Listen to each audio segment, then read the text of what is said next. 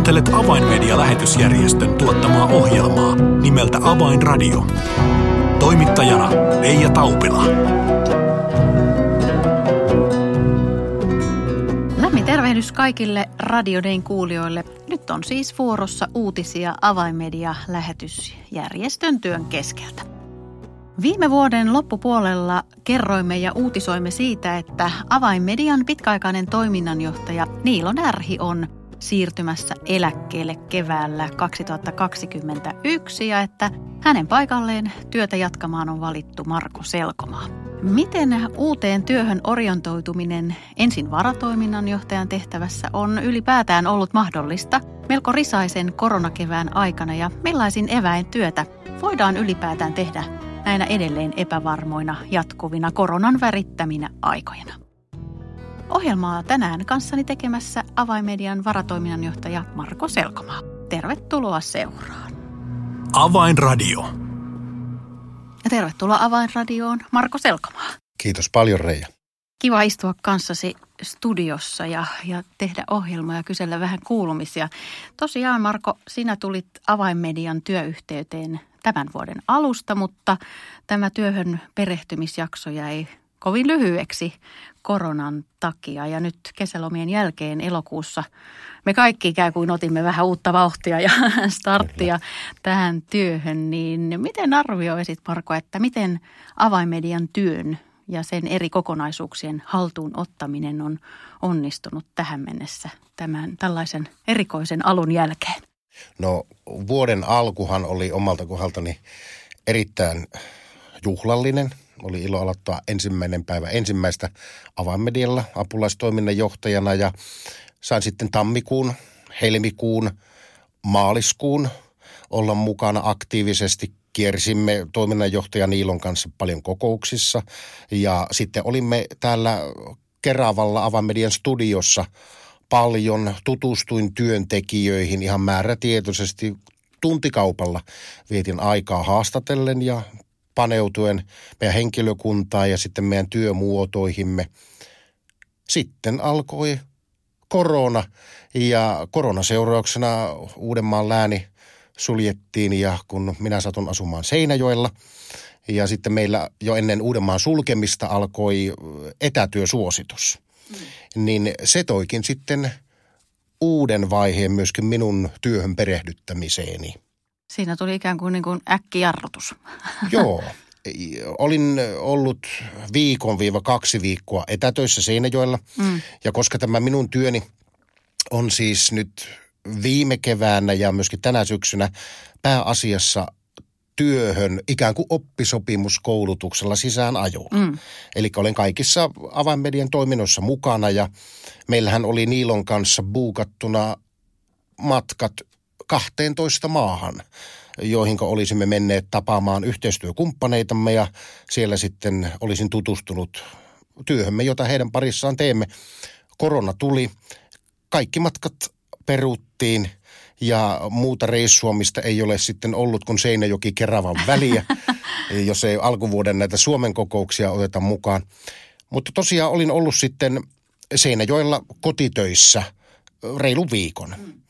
Ja totesin sen, että tähän perehdyttämiseen, niin en minä, minä en pysty etätyönä sitä tekemään. Meidän talossahan kaikki muut niin ovat oman alansa erityis osaamista omaavia henkilöitä, ammatti-ihmisiä.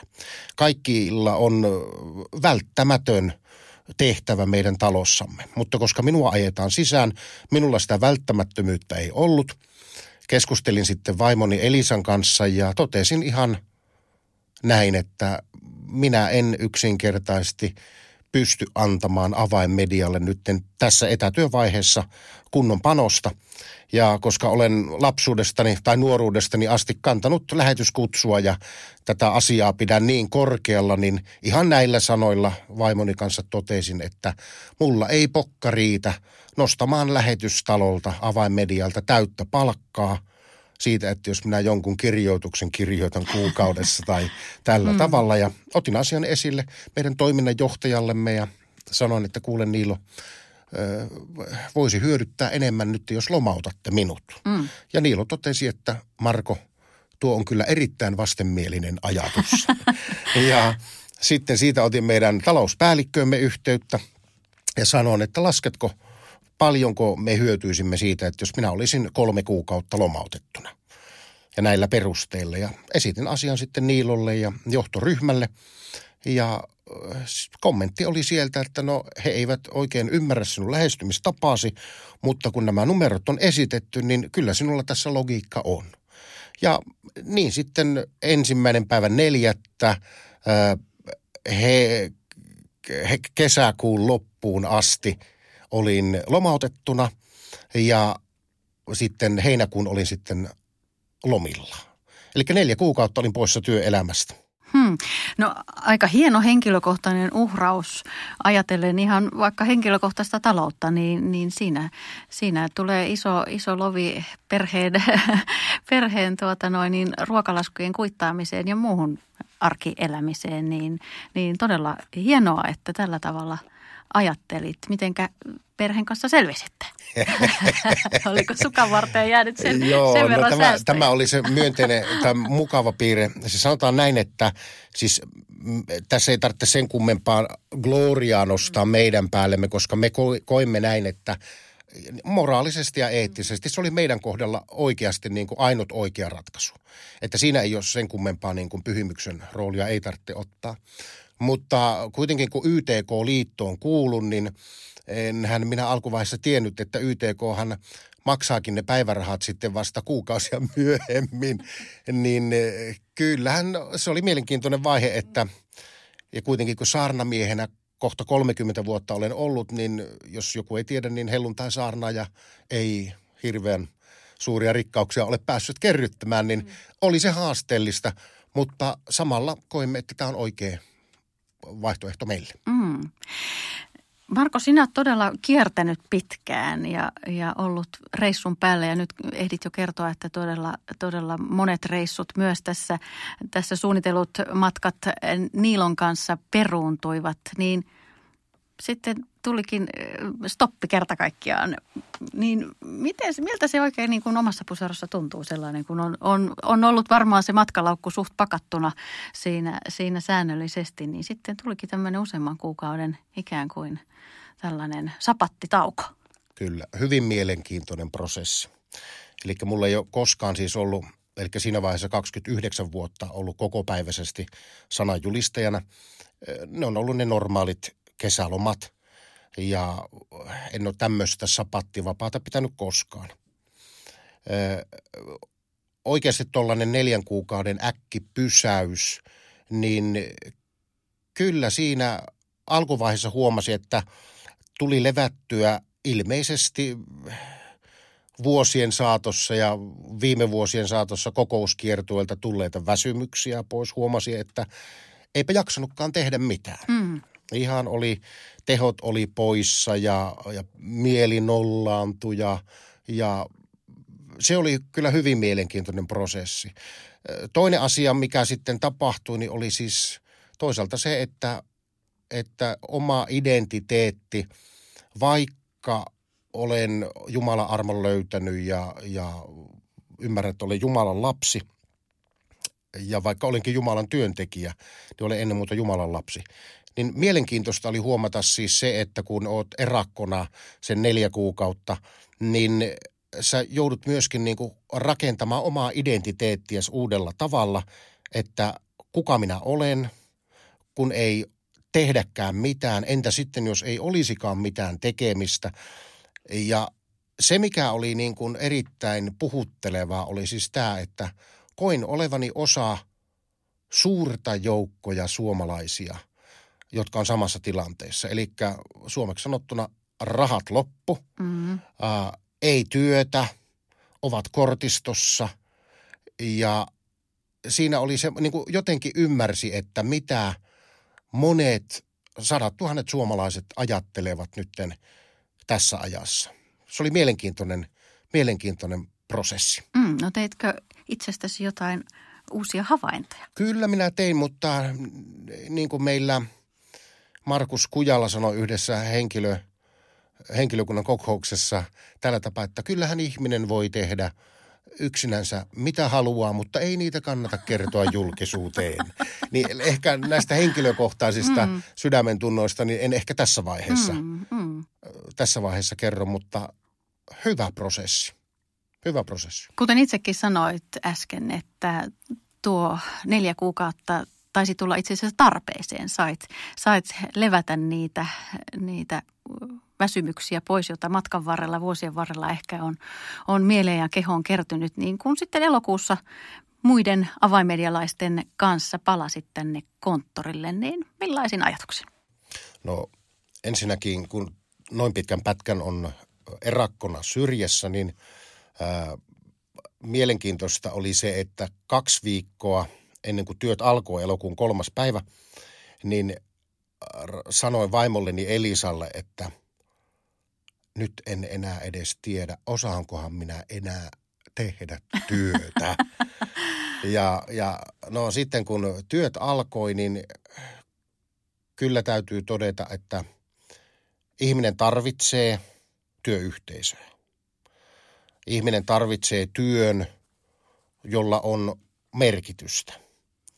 Ja pitää sanoa, että mulle nämä, nämä alkuviikot nytten elokuussa, niin jos ei nyt tämän suuremmin tarvitse sanoa, tykkään hirveän paljon. Mm. Että on ilo olla mukana avainmedian toiminnassa, kun huomaa sen, että miten Jumala siunaa meidän työmme, huomaa miten tärkeää ja hienoa on tehdä työtä yhdessä toisten kanssa Jumalan valtakunnan sektoreilla, niin erittäin positiivisella mielellä olen kyllä tehnyt työtä. Ja omalta kohdaltani, vaikka tuolla vielä Seinäjoella asummekin, niin jos näitä etätyösuosituksia tulee, niin kyllä minä yritän näiden rajoitusten puitteissa reissuta täällä Keravalla niin paljon kuin mahdollista, koska jos tämä on merkittävää muille, niin tämä on myöskin merkittävää itselleni. On ilo olla tiimin kanssa työssä. People are looking for hope. Poikkeuksellisen kevään aikana kiinnostus evankeliumia kohtaan on kasvanut ennennäkemättömällä tavalla. This hope could only come through Jesus Christ. Sadat tuhannet ovat kuulleet tämän toivon evankeliumin ja ihmisiä on tullut uskoon enemmän kuin koskaan. This time it has shown us how important media is. Tue avaimedian työtä ja lahjoita 20 euroa lähettämällä tekstiviesti avain 20 numeroon 16499. Kiitos lahjoituksestasi.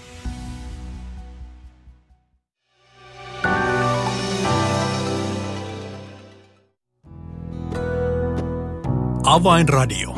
Signaali sydämiin. Kuuntelet Avainmedia-lähetysjärjestön tuottamaa ohjelmaa nimeltä Avainradio ja tällä kertaa ohjelmaa on kanssani tekemässä Avainmedian varatoiminnan johtaja Marko Selkomaa.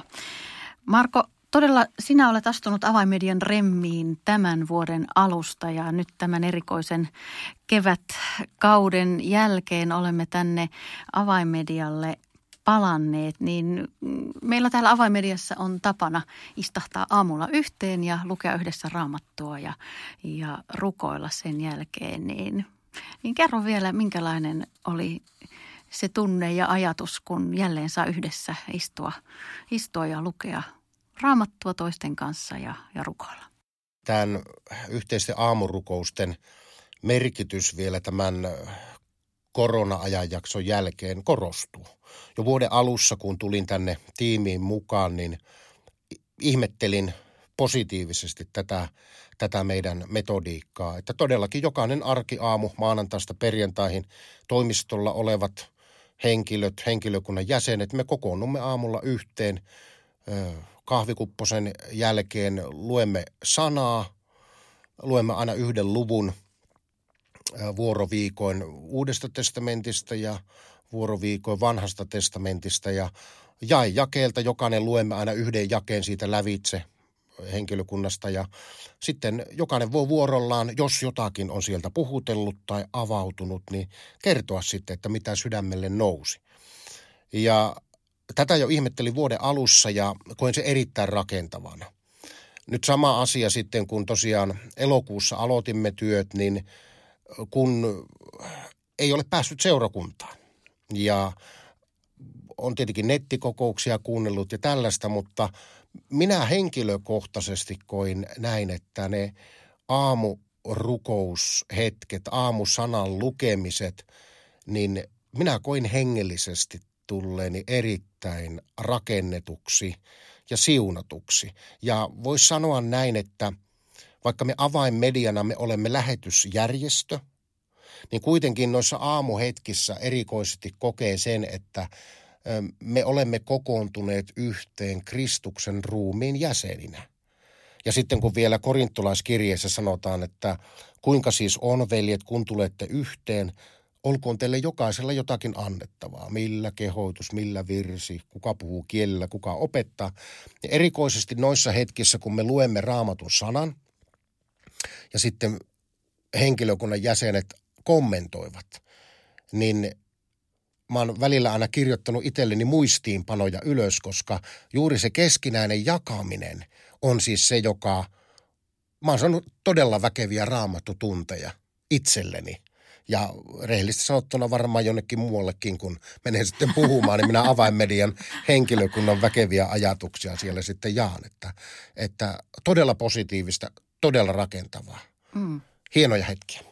No nyt jos ajatellaan vähän isompaa kuvaa, kerroit jo tuossa aikaisemmin, että olet ikään kuin nyt oman elämäsi kautta saanut vähän maistaa, mitä tuntuu olla ilman työtä ja ehkä eurotkin tiukilla ja myös sitä todellisuutta, mitä me muut ja kaikki kristityt keväällä jouduimme kokemaan ja elämään. Mitä on olla ilman uskovien yhteyttä? Mitä on olla ilman sitä, että voimme avata seurakuntien ovet ja voimme kokoontua yhteen rakentumaan yhteisestä uskosta ja voimme, voimme rukoilla toinen toistemme puolesta. Niin, niin Marko, kun aikaisempina vuosina olet kiertänyt paljon, Kyllä. varsinkin täällä Suomessa, niin voidaan varmasti eh, sanoa, että tunnet eh, varsinkin helluntai-kentän hyvin.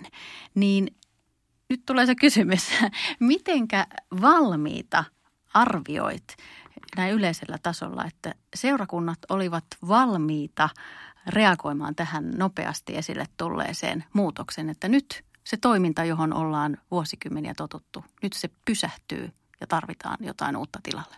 On keskustellut useiden pastoreiden kanssa eri puolta Suomea ja, ja tähän digiloikan tekemiseen koronan käynnistyttyä, niin, niin se on vaatinut erittäin paljon aikaa seurakunnan työntekijöiltä, seurakunnan vapaaehtoisilta, mutta voisi sanoa, että erinomaisesti keskiverto Suomen helluntaa seurakunnat ovat niin kuin aktivoituneet tuossa mediatyössä nyt tämän korona-aikana.